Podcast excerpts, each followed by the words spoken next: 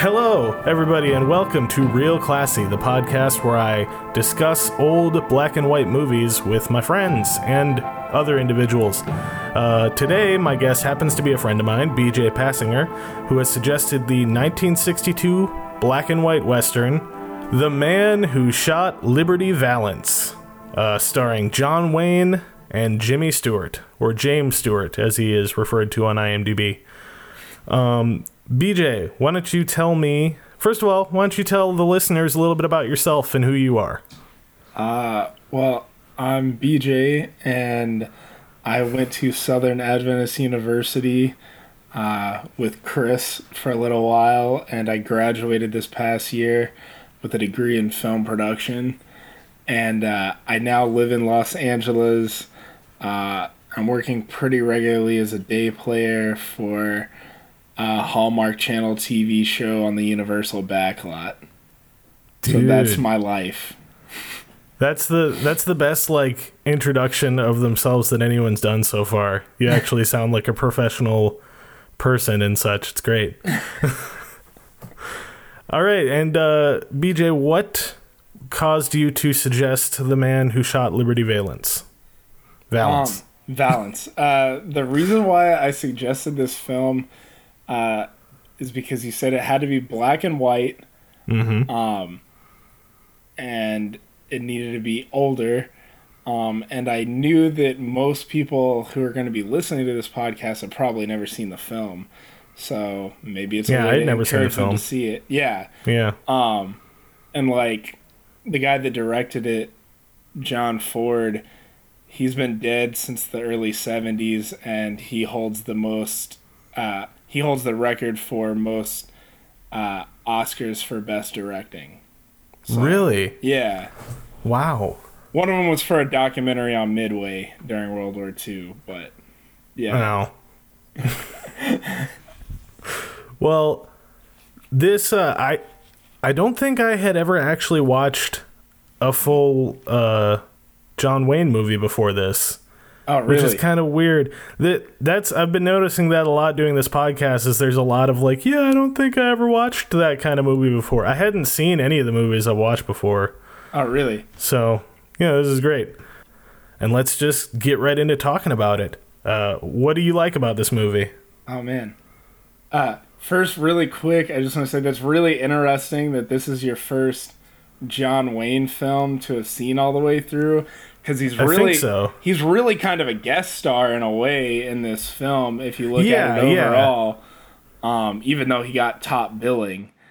Um so yeah, uh that's really interesting. Um one thing that I I like about it is just myself uh I'm really into American history, and so uh, that's just kind of given me just like this nostalgic part of my personality, where I always like I always like to reminisce about good memories and good times and like old things. Not like dwell on them, but you know it's fun to think about old times that were really fun.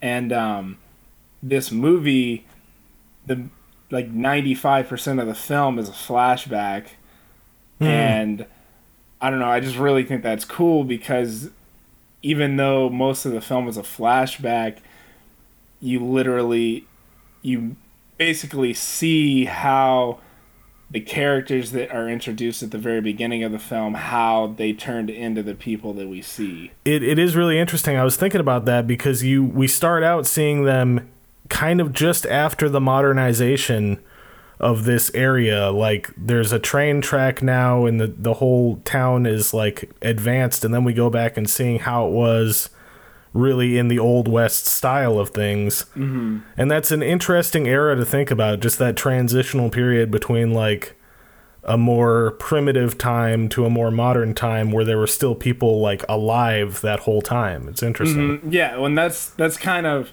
what i was thinking about that too today when i was watching it uh, thinking about like the little things where at the beginning they've got the train but then the young reporter goes and makes a quick phone call right. And so you know telephones weren't people didn't really get any kind of telephone till the early 1880s because it was invented in 1876 so um once you get to the flashback and you see okay the flashbacks obviously like the late 1860s early 1870s and then the rest and then like the present day stuff is like probably the early 1890s and it's that that kind of thing. I i was thinking about that. I was trying to think like when does this take place? Because it's made in the 60s how long ago were there cowboys? I really mm-hmm. i have a hard time tracking that kind of stuff in my mind. But it was a yeah it was a great i think picture of that western type town just being run amuck by this one bad guy. And it just and the, and you got the eastern guy who comes into town and who, question why did he stay? Like he gets beat up in a stagecoach outside this town and then he just stays there for like years apparently. Dude that's that's a good question. I mean it's really interesting because I, I was thinking about that too because the movie, the main part of the movie, it probably only takes place over the course of probably a year. right But even even still, like if you literally get out west coming from, you know, he said he took Horace Greeley's advice, so he was from somewhere in the northeast, obviously, and uh, he gets out west to some unknown territory, and the first thing that happens to him is he gets pulled out of a stagecoach and gets beaten down like hardcore. yeah And this guy's just like, your laws are garbage and like beats the crap out of him and just leaves him to die. Like that's not a that's not a positive experience. yeah it's just this is where i'm gonna make my life now Yep. after this place where i got, got almost murdered Yep. and also uh, like i got the impression he knew the lady in the in the stagecoach with him And I don't know. I don't think I don't think he knew them. I think You he don't was think- just kind of like just- they were so just shocked that co-passengers they were beating that they were beating up this lady and like they were gonna beat and rob this lady. He wanted That's to fair. try to That's fair, stop 'cause- them. because ransom is like he is kind of uh, this this uh, perfect you know shining light of of goodness in the movie Mm-hmm. like he's the he's the kind of uncorruptible guy trying to do the right thing all the time Yeah, which is like a really always a really interesting contrast between uh, him and uh, Tom Donovan, John Wayne's character, just Right. because Tom Donovan, he's this character that he he's hardened because of the environment that he's in. Yeah. Even though he always wants to do the right thing, he's willing to kill people if that means like he's going to keep surviving or if it's going to keep them from harming people. So, whereas uh ransom like even in a scenario where he's in danger and he could get killed he's still trying to like keep the peace when they're in the when they're in the restaurant and they're arguing over who's going to pick up the steak and he's just trying to be like you're all you're all murder crazy or you're all kill crazy. Yeah. like um which by the way the steak gets dropped on the floor and they're all like pick up the steak i'll pick up the steak no i want you to pick up the steak and he's i'm not gonna pick up the steak and then he like drops money on the floor. He's like here i'll pay for the steak and he drops it on the floor. Like it's just funny how like picking something up off the floor is the worst shame imaginable to these people No, yeah. Well, Like- yeah, that's what's really interesting too just because it's almost this this pride thing yeah with between uh, Lee Marvin and John Wayne's characters, who like basically they're known as like the two guys in town that you don't Yeah. mess with those people. Like you could possibly your life could be ended messing with those people, and uh, so it's really interesting that people are like they're all sitting there looking like eyes wide. Are these guys gonna shoot at each other over the steak that's on the floor? like it's man, it's just it's almost like uh, in a way, it's like dogs protecting their turf. Right. And then it that scene ends with uh, Liberty going out and shooting up a bunch of windows and stuff and causing a ruckus. Yeah, and then the people in the restaurant just pick up their chairs and go back to eating Yeah. as though that's just everyday business which i feel like i i feel like that might paint a portrait of the old west that isn't actually historically accurate i'm not sure if it was ever actually that wild do you Um, think it was It it was and it wasn't. Um, in a in boom towns, um, which they they never because like they don't ever actually like Shinbone, I guess the name of the town. Um, you kind of get the picture that it's sort of a boom town, but not what's a sorry what's a boon town a a, a boom town. Oh, a like boom the- town. Yeah, was uh, it was towns that were sprung up really quick, really fast. Um, usually based on some kind of gold or silver strike, Mm, okay uh, something that could be monetized really quickly, and people would move in. Um, sometimes following the railroads, but uh, like they would they would move in as quickly as possible to try to get as much as they could and usually places like that especially in territories um there wasn't very much law um I see. local local law was like elected a lot of times uh in town um because a territory there a territory is not as regulated as an actual state so they didn't they didn't have like state police the way that they would have in say Pennsylvania or something. Right, right. So they then, I guess, elected Marshal Appleyard. Is that his name? Appleyard, Yeah, Link Appleyard. played by uh, Andy Devine, and he's just he's the guy who voiced um what was it Friar Tuck in the Rob- Robin Hood cartoon, Yeah. and he is like I don't think I had seen him in a movie before, but he's just exactly that in real life. He's just this big Yeah. fat like, and uh and he's just. It's a little upsetting to me as a fat person how like comically fat he is to like when they're talking he he's got two steaks on his plate, two like giant slabs of meat and they're talking and like 15 seconds later he's like "Mm, could i have another steak please? Like Yeah. he's eating this gigantic two steak anyway and he's just very cowardly and and yet he's the one guy who's like still around later on who's like the one person from the past who stuck it out in that town. That's Yeah. interesting to me. Yeah i just thought that was interesting. Fat marshall the note i the note i put down here is fat marshall is fat Yeah.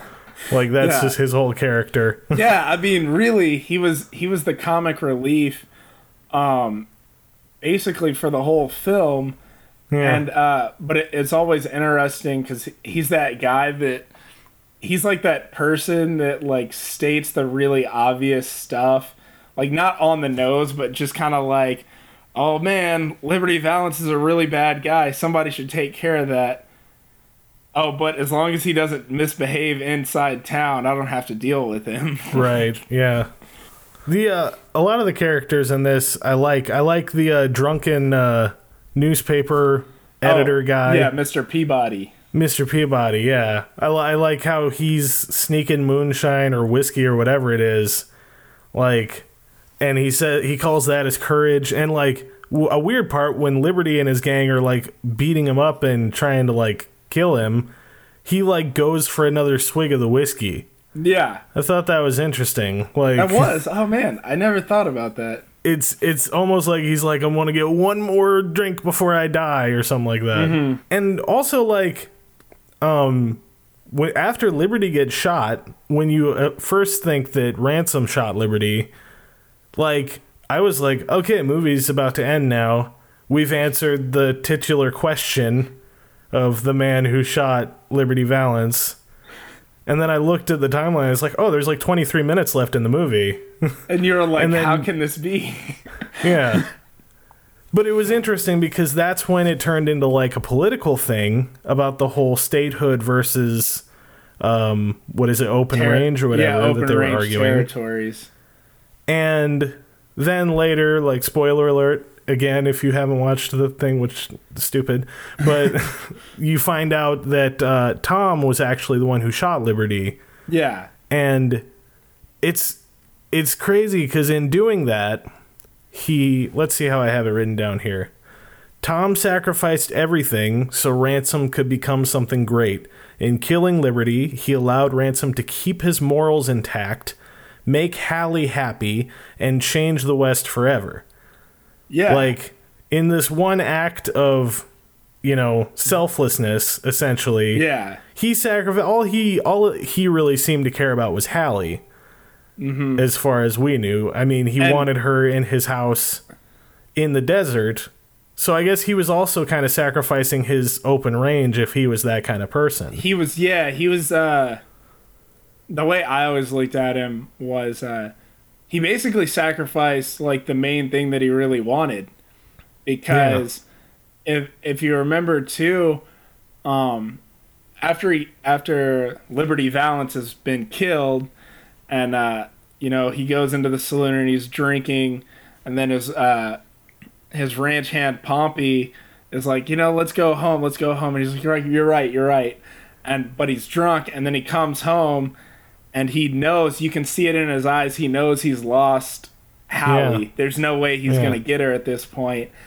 And then like you can see it in his eyes, like the despair and the anger when he like throws the lantern into the room that he was building specifically for her and he ba- like he literally you're witnessing him burn down his dream And then they free all the horses, I guess, cuz so they don't get hurt by the fire. yeah And I just assume that those horses are gone now. Like I assume that once you Yeah. set horses free, they're probably I not mean- coming back. yeah you'd, you'd have to go out and find them for sure So he really like literally, literally gives up everything he has essentially.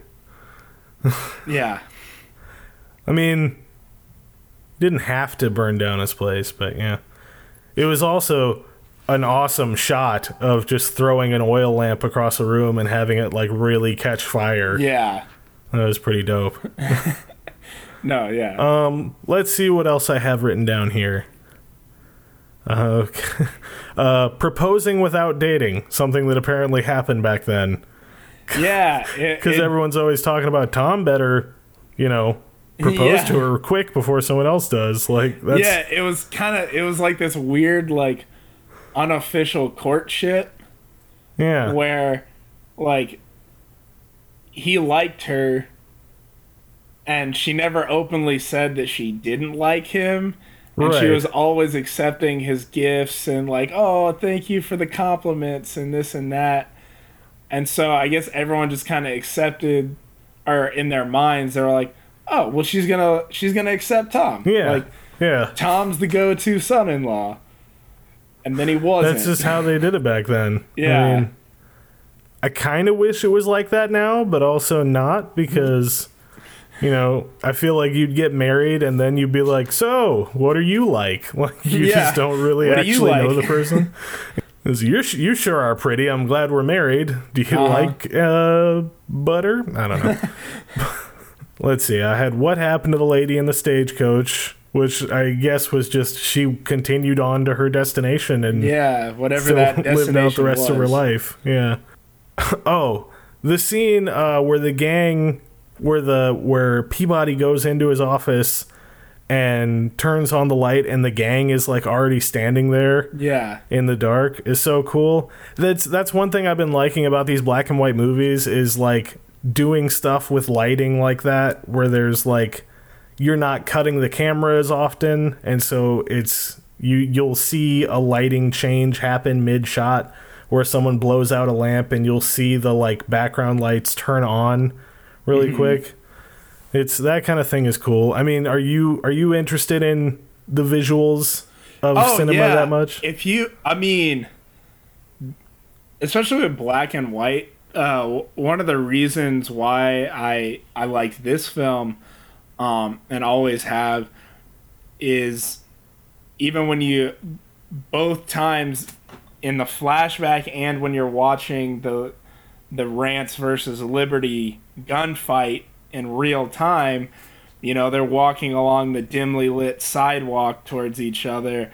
And so as they like cross in between the buildings and the windows, the lights changing in their eyes, Yeah. You you can see the shadows under like Liberty Valance's eyes because he's obviously the villain, and just and then and if you notice too, like he's always wearing black and black Yeah. with like a white shirt. He wears a black vest, black pants, black hat, black. yeah, he's the it's the classic black hat, white hat, you know, good guy, bad Yeah. guy. Um, but but the thing is, uh, Ransom never wears a hat, so Yeah. it's Yeah, no, it's uh um it, it's interesting. I know it, it was definitely an interesting storytelling choice because if you're looking at the year that that came out, like uh, it came out in 1962, so they'd been making color color movies pretty regularly Yeah, for I was, a while. I was gonna say this is like the latest movie that that we've done so far. Yeah, Um, it's um John Ford, he was he'd been making color movies for a while, so Interesting. it definitely added to the the emotion of the film. That's something that I that I have wondered about because I've always thought, oh, I might like to someday make a film in black and white for artistic purposes, but then I just think, but then I would, you know, I could just do it in color and it would be in color and I would see all the colors and have those options too. I, I never really know when to use black and white. And it's interesting here where it is a situation where they could have done it in color and chose to do it in black and white. Hmm. And otherwise, it's like it really kind of is just a straightforward. Oh, you know what else was interesting? That little showdown that they have where Liberty gets shot. They are just like on the little walkway there next yeah, to the building. just on the sidewalk yeah, next to windows. If one of them had missed, they could have totally broken a that's, window. That's one thing I Like thought. they could have shot a look like- bystander. like yeah liberty definitely had people like right behind him in the bar mm-hmm. but also like they don't you know walk out into the street and do the the classic showdown thing they're just kind of approaching each other and trying to shoot at each other very casually mm-hmm. Um and then you had the nice book ending there of him coming in and sitting down on the bed having been injured by Uh-huh. Liberty, which was another reason why I thought that was going to be the end of the movie. and then it kept going uh, for this other scene of this political thing. Um, and yeah, like you said, John Wayne kind of more of a guest star in this movie. There's a lot of scenes where he's not even present. And uh, you've you've probably watched a lot of John Wayne movies. You said you're a John Wayne fan, right? yeah. Now, tell me this: the the pilgrim thing. He calls everybody pilgrim. That's like something he does in every movie, right? No, that's the thing. People people always this is the only mo- this is the only movie he s- calls someone pilgrim in. You're kidding me. No, I'm I'm not lying to you. He this doesn't is do it in any other movie. So. This is where the like the standard. T- like impression of John Wayne comes from of yeah, him saying it comes from this film. That's crazy. He doesn't that's say crazy pilgrim that that's in any other movie. It's crazy that a that that's the first John Wayne movie I've seen is the one where he says pilgrim. So in my mind, it's just oh he must really say pilgrim just in every movie. That must just be his catchphrase. And it's also crazy that the movie that people think about when they hear him talking in their minds is Yeah. the one that he's not really the star of. Yeah. He's That's um, awesome. Yeah, it, it's weird. He uh yeah, he just he never said that. Like it was literally this film and I think part of it was because this was uh you know, it was based off of a book. Mm-hmm. Um and so I think that was probably written in I've never read the book, but I'm assuming that was probably written in the book that his character said that a lot. That's awesome. And then also another awesome thing, both these actors, uh, John Wayne and Jimmy Stewart, were in their 50s at the time of this movie. Yeah, they were in their early 50s. Yeah. And this is really interesting to me. John Wayne goes on to die like in the next decade. Uh, Jimmy Stewart apparently lived till 1997. He was 89 when he died. Yeah, yeah. So- he, um, and they were, I think uh, Jimmy Stewart was like ten years younger than John Wayne, something like that. Uh, Um, but yeah, no, it it is really interesting, and actually, uh, John Wayne, because he died from uh, lung cancer and Stomach uh, cancer, according to Oh Google. yeah, it was it was like a combination. Oh, okay. but yeah, I think um but I at this point in his life when he made this movie, he had uh I think he had already gotten a he'd already had like a portion of one of his lungs removed Oh wow. because from the smoking. And he still it was still a fairly physical movie for him.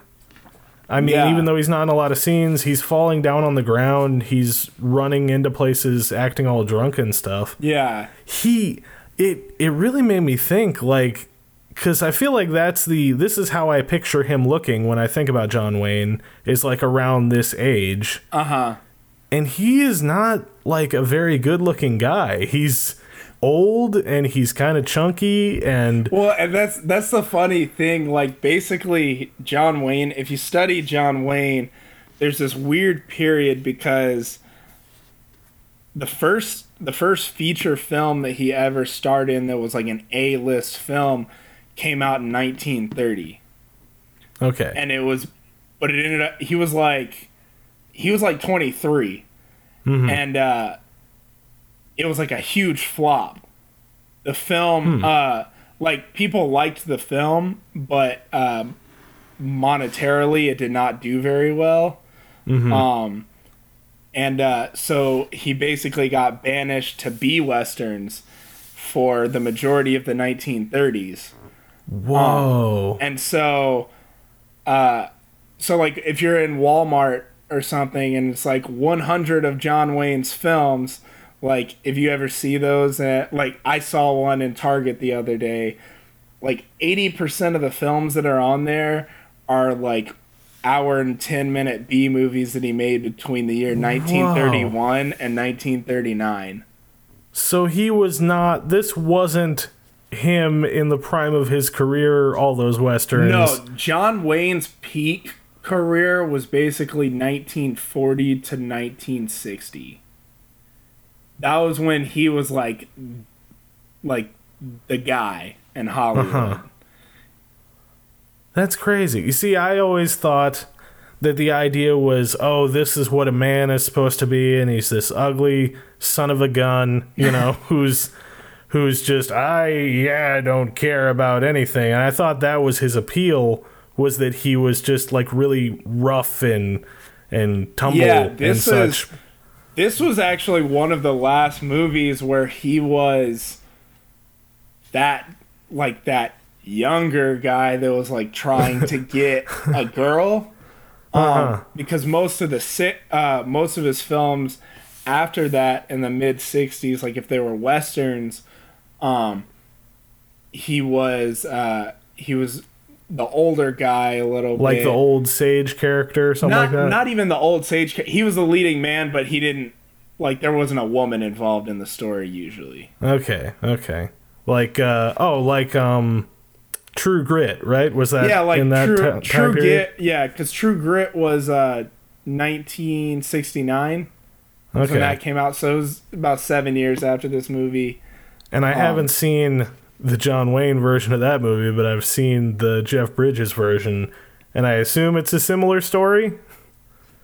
Yes and no. There are very Okay. similar parts. Um, uh, from because I've seen both, and from what I understand, the uh, the Jeff Bridges film is a lot more true to the book. Oh, okay. than the John Wayne one was.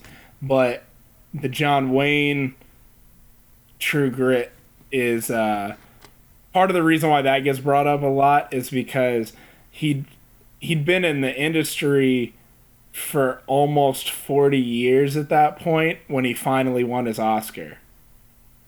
Oh, it He'd was been- his DiCaprio moment. Yeah, he'd been he had been getting nominated since the late 1940s, off and on, and uh, it would just always slip from his grasp. And at that point, it was just like, well, this is it. Like, this is the pinnacle of his career. He can't he can't top this.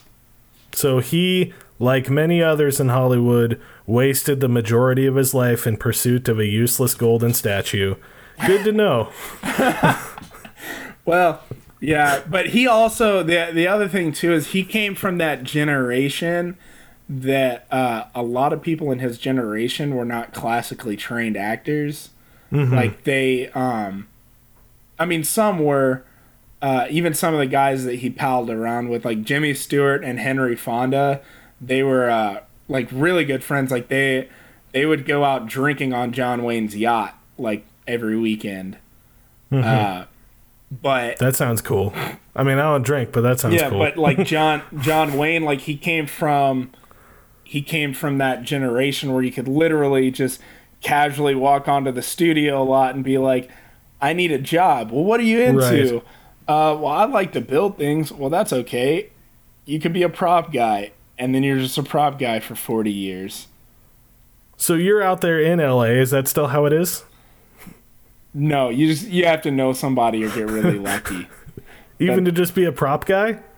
Yeah, because you have to work your way up from PA a lot, so it's Uh, that's why I'm still here in Chattanooga. BJ and I are talking over Skype, by the way, if anyone was curious.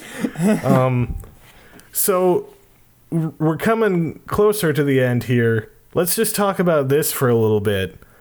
Do you think you could have hacked it in the Old West? in the old west man you know there are times where i think i could but then there are other times where i, I don't know like Yeah. because there's a lot of there were just a lot of you know portrayals of the old west nowadays like are a little bit more well rounded than they were back then. Back then they they do talk about like the actual dangers that were present and whatnot. But like nowadays you know if you watch like a like one of the, the amc show that's on right now hell on wheels you know mm-hmm. they gotta they gotta if they gotta go to the bathroom they gotta go to an outhouse. Like they're Well, like that doesn't seem that bad. There's worse bathroom like- scenarios than well no that's true but like there's little things they can't take you can't bathe every day you don't all you're not guaranteed running Who water does that? So far, so You're- far, I'm good on both things. The you're running not water thing, I guaranteed running need. water or fresh water uh, Yeah. cholera could kill you at any moment from the water you're drinking Right. uh, Cholera. Yeah it's not even a thing now Yeah. Um, so I mean, the situations that a lot of people were forced into back then are always fascinating. But and if I had a time machine, I'd love to go check it out. But if I had a choice between living like having to live my entire life right now versus living my entire life in 1870s Los Angeles, I'll choose 2016 Los Angeles. Yeah. Me too. Although I might, it might be cool to live in the '90s for longer, but. I mean, I guess I lived in the 90s for the entirety of the 90s, so. But anyway, no, I'm not sure I could. Uh, like, you think about it, you like to think you could hack it because other people did, but then again, they might not have lived as long. I'm sure there was a lot more dying of other things oh, besides yeah. what we die of now. 60 so was old back then. Yeah, but at the same time, I do like the idea of a town out west that just a boom town where you go and there's money that you can that can be made real fast and that kind of thing is all really cool and I like that part. Although I don't like the idea of having to shoot people or being shot, but I feel like that probably wasn't as big of an issue if you just minded your business. Yeah, yeah, and that's well, and it's funny too that you said that because like a lot of uh, a lot of like really big famous gun things, like uh, the gunfight at the OK Corral, that was Yeah. literally because people were carrying guns in town when they weren't allowed to be carrying guns in town. Hmm. And so, uh, yeah, it was just kind of always like, just mind your own business and follow guess the that's- law, and you I guess that's the shot. same as it is now. Now that I think of it, I Yeah. act like like guns are a thing of the past. You could still avoid getting shot or get shot or whatever now. by simply following the law Yeah. Most of the time. Uh, I mean, as we saw even in the movie, uh, they still got robbed just casually riding in the stagecoach. Right. Yeah, that's that's a problem we don't have as much now. Yeah. Not Yeah. as much stagecoach robbery Yeah. these days. You usually don't have to worry about uh, having your Uber get stopped and you get pickpocketed, and then they're like, "Oh, all right, you can be on your way now." Wouldn't that be so cool though? If you were just in a Prius, like being driven by some dude who's playing rap music. I've never been in an Uber, but I feel like that's what it's like. And then just like four cowboys with with like bandanas on their faces come and stop the Uber and That- rob you. That would definitely be interesting if, like, or if three dudes on motorcycles rolled up and just kind of like pointed their guns at the Uber driver and was like, "Hand us your money, or we're gonna shoot you." And then I they just it would be a story. and then you throw out your wallet and they just pick it up off the ground and like speed off. That'd be Yeah. really weird. It'd be a good story. We should uh, we should start robbing people that way. Yeah. Um. Okay, well, uh, here the last part of the show, we talk about. Uh, I feel like you're going to have some good ones. We talk about recommendations of other movies based on how you felt about this one, and those don't have to be old movies. So, what do you think? Any recommendations? Ooh. Um. If you've never seen the Val Kilmer Tombstone, Yes, I love it. yeah, you should. uh Have you seen it before?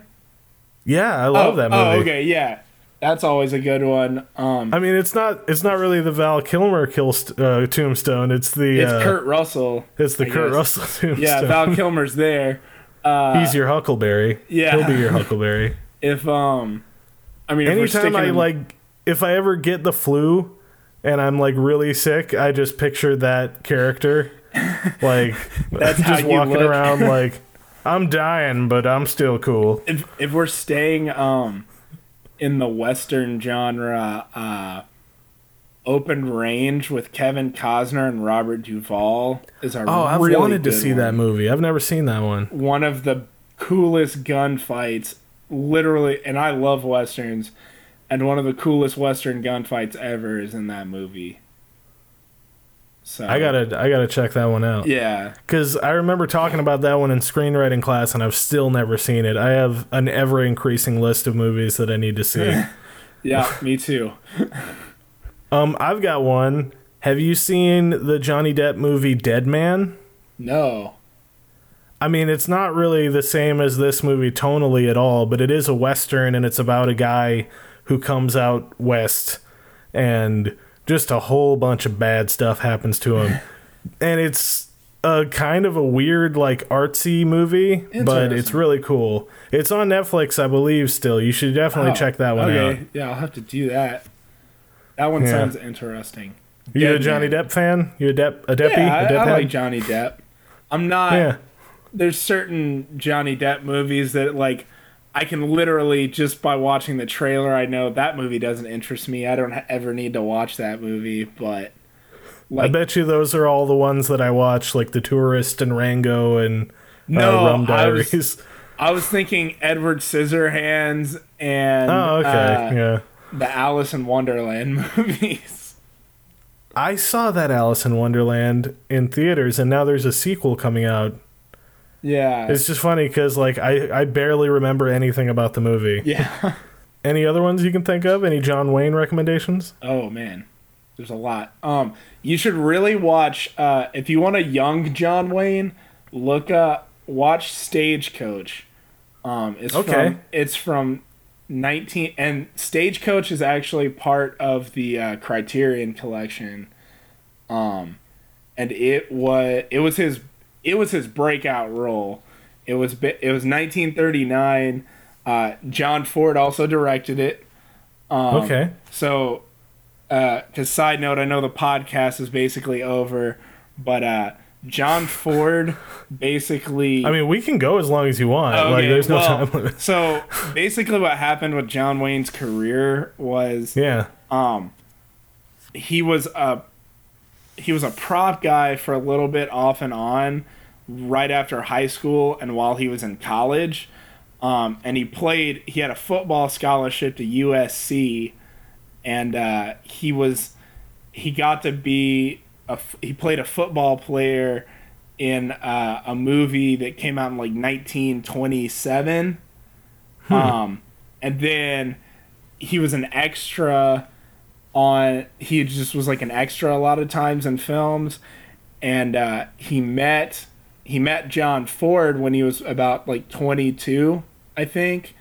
And uh, john uh, the story that i've read in john wayne's uh, biography was uh, basically uh, john ford like was like oh so you're a football player huh? And like basically made him get in a football stance, uh, like he was about to hike the ball, and once he got in the the hike stance, John Ford kicked him in the butt and like sent him flying forward, and basically called him a rotten sob for some reason or another. They were always calling each other that because they thought it was funny. Um, but uh, yeah, and then he basically they maintain their friendship even like basically throughout the 1930s while John Wayne was working in B westerns. Um, and John Wayne would like you know he'd he'd go have drinks with him and they'd play cards and he, he kind of took him under his wing and he was just like you know and uh, he he called him Pappy and he would always you know you know give me a chance and like, you're not ready yet when I've got now this is John Wayne uh, saying uh, John Ford's not ready yet. Uh, John Ford was telling John Wayne he's not ready oh, okay. yet. Okay. Um, and when he has the role, when he's ready, uh, when John Ford knows he's ready, he'll give him the right part. And then 1939, uh, John Ford wanted to shoot a western, um, and the studio I I want to say Warner Brothers is the people that made the original Stagecoach, and uh, John Ford wanted to shoot it on location out in the desert, and so they went and scouted out Monument Valley, and that was the first film that he shot in Monument Valley, um, and uh, basically he had because John Wayne, even though it was John Wayne's breakout role, he he's like fourth or fifth billing in the film because hmm. there are people that are in the film that were bigger stars than he was. Right. Because John Wayne was like the B movie actor, and the right. rest of them were like A movie actors. Side note: uh, Andy Devine is also in that movie. He's the stagecoach oh, okay. driver, so he's a main character. But uh, and and actually, also, if you remember. Uh, the lawyer from the lawyer and the man who shot Liberty Valance that was there mm-hmm. at the uh, at the big town hall meeting, basically. The, the guy who was like saying all the stuff about him, how he was a like, murderer, being a murderer and stuff. And stuff. Yeah. yeah, that guy that is also in SOB. this movie. yeah, that oh, okay. that guy was also in the movie, and he was he played this like he played a gambler. Uh, so Ford was one of those like those family kind of guys. Who, yeah, they who kept uh, his. There was, uh, if you read more about him, there was a group of actors that were known as the John Ford Stock Company. Um, which it was an unofficial title, but it was it was a group of about fifteen to twenty people that tended to appear in his movies a lot.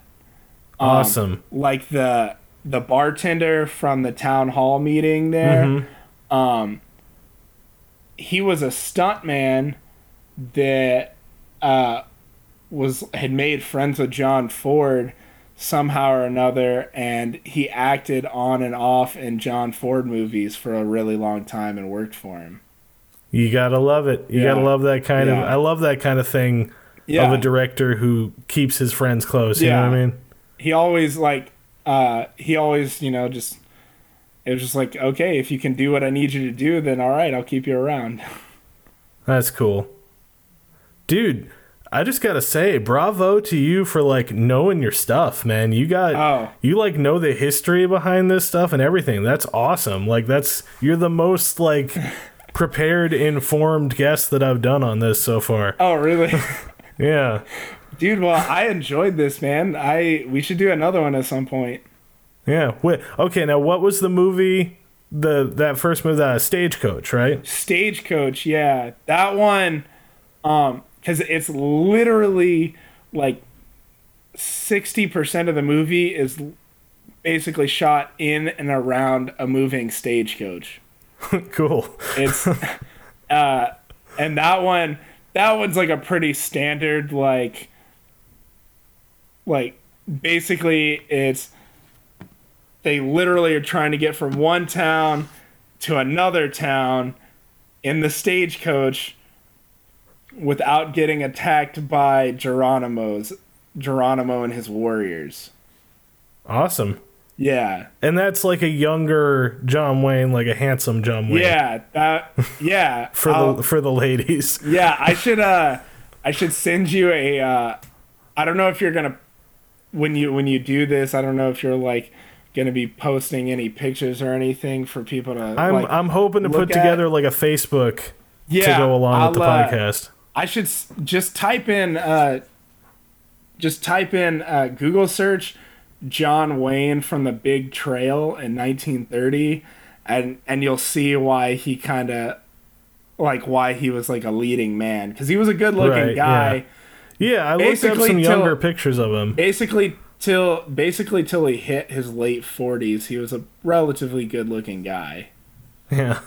he had he had like three wives over the course of yeah At at the same time or no no over the course of his life but he had like he had that's enough that's got to be the measure of success. Yeah. How many wives you he have. no he always he always regretted uh they always he he said like multiple times throughout his wife that he always regretted uh divorcing his first wife which is like the mother of his, his three oldest kids because he That's sad. he divorced her uh basically he had like a lengthy affair for a little while with uh this actress named Marlene Dietrich Mm-hmm. um, who was like the hot blonde of Hollywood for a while, and uh, they would like have an off and on affair, and then he would feel really terrible and be like, "I'm I'm not gonna do that again," and uh, and then he met he met his second wife, and like let he left his first wife for his second wife, and uh, John Ford told him like, "Dude, that's a terrible idea. Don't do that." Like don't throw away what you have for like this woman. And he did it anyway. And then like within a couple of years he was divorced from his second wife because he caught her cheating on him. Huh. yeah. Man, you know a lot about John Wayne's life. dude i read like a 300 page book at southern's library. I don't know if southern still has it if you ever go to mckee library they had uh, i think it's called john wayne the life and legend I probably won't read it. Well, I don't read very much. If you, well, if you look it up, there's a perfect picture of young John Wayne, and you'll see why he was a heartthrob. yeah. So, Good old good old uh, sexy John Wayne Yeah. ladies. yeah. All right. Well, I, I think that's about it, unless there's anything else you, you wanted to cover. This is your chance. Millions of people listening. probably probably like two. Uh, uh, no, no, no. That's it. All right, cool. I mean, yeah. Well, uh, thank you, BJ, very much for being on the podcast. This has been splendid. no problem, man. Uh, if you ever want to discuss another John Wayne movie that you've never seen, and if you want it to Yeah. be black and white, let me know. Are, are Is you there gonna? a lot of black and white ones? Yeah, there's a Yeah. lot. Uh, a lot of his films, uh, like they were colorized. Like, okay, okay. uh, later on, like when they got put out in VHS. yeah, I don't, but- I don't do none of that. I don't do none of that colorized pan and scan. Mo- most of it, most of his, basically most of his movies prior to like 1955 were uh, black and white. Sweet. We might just have to. You you can just be the John Wayne guy, and we'll just like whenever you're on the show, we'll discuss John Wayne movies. I'm down. All right. Well, thanks again for being on the podcast. No problem, Chris. This is awesome. Yeah, and thank you to the listener for listening. And until next time, this has been Real Classy, where we watch old movies because new movies are only new for a short time, but old movies will only get older. Good night.